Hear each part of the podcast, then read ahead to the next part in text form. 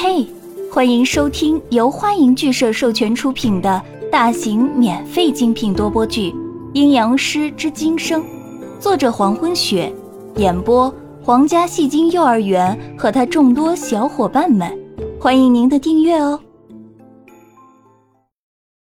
第四十八章，丫鬟们听到声音后，都赶紧闭上嘴，不再说话。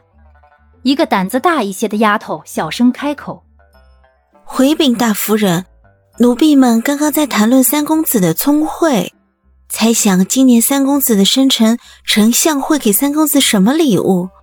听到回答，这个大夫人又改变刚才凶神恶煞的样子，和颜悦色的对几个丫鬟说：“今天是乙儿的生辰，你们几个在暗地讨论主子的私事。”暂且不予追究，快快散了吧。大夫人既然放过了几个丫鬟，几个丫鬟谢恩之后，就快速的溜走了。江涛站在一旁，冷眼看着这个大夫人。哼，一声之后，就继续往前走，心中不住感叹：没有人权的封建古代呀。江涛快要走进大堂的时候。看见了坐在一张太师椅上的小寿星，府中的三公子。等到江涛看清楚这个男孩子以后，立刻掉头就走。眼前这个三公子，就是两天前梦里梦到的那个对自己妹妹有意思的男孩子。江涛转身走开，选了一条比较人少的路走去。我还以为是谁生日，原来是你这小子。江涛一边走一边说。我要是能打他的话，一定会狠狠的教训一顿。江涛其实原本是心潮澎湃的，想见识一下古代人的真实生活。以往只是在课堂上想象古代人的生活，好不容易梦见一回，没想到是这个小屁孩牙还没长齐就敢打自己妹妹的主意，是教育方法不对，还是性早熟啊？随着江涛的脚步，出现在江涛面前的。是下人房。一个不大的院子里有一排房子，院子里空空旷旷的，和刚才那繁荣的场面比起来，这个地方简直就是荒凉啊！江涛犹豫着要不要进去看看的时候，从房子里走出来一个小女孩，穿着的衣服洗得发白，倒是很干净，头发不像其他孩子一样黑亮，是泛着茶色的发。身子小小的，一张很可爱的脸，显着有些营养不良的微黄，很大很黑的眼眸。这不是老被别人欺负的那个孩子吗？江涛不住感叹。他好像叫玉儿。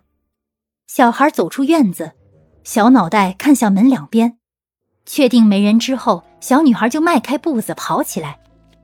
江涛就在后面跟着小女孩，看她去干什么。穿过没人走的小胡同以后，小女孩就停了下来，没有再继续跑，而是很慢很慢地走着。眼前是一个很高的围墙，围墙环绕住一栋楼宇。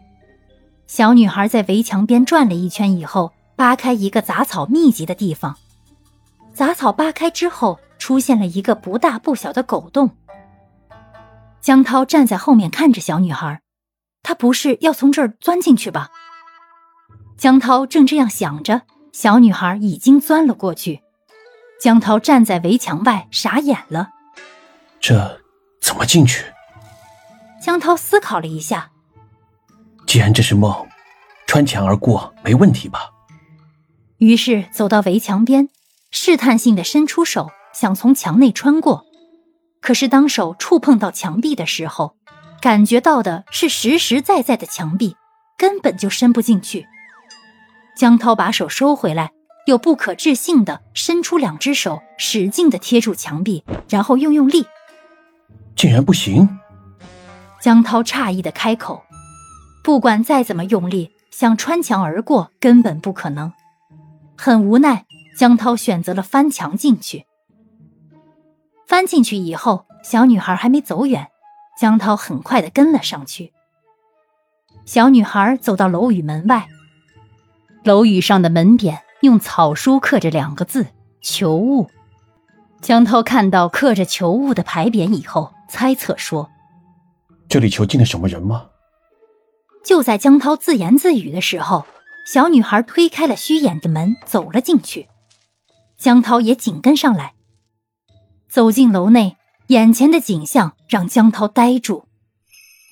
楼宇共两层，从二楼围栏处扯下的雪白的锦缎直蔓延到地面，从墙壁到窗扇，从房顶落到地面，都是挂满了白色的锦缎丝绸。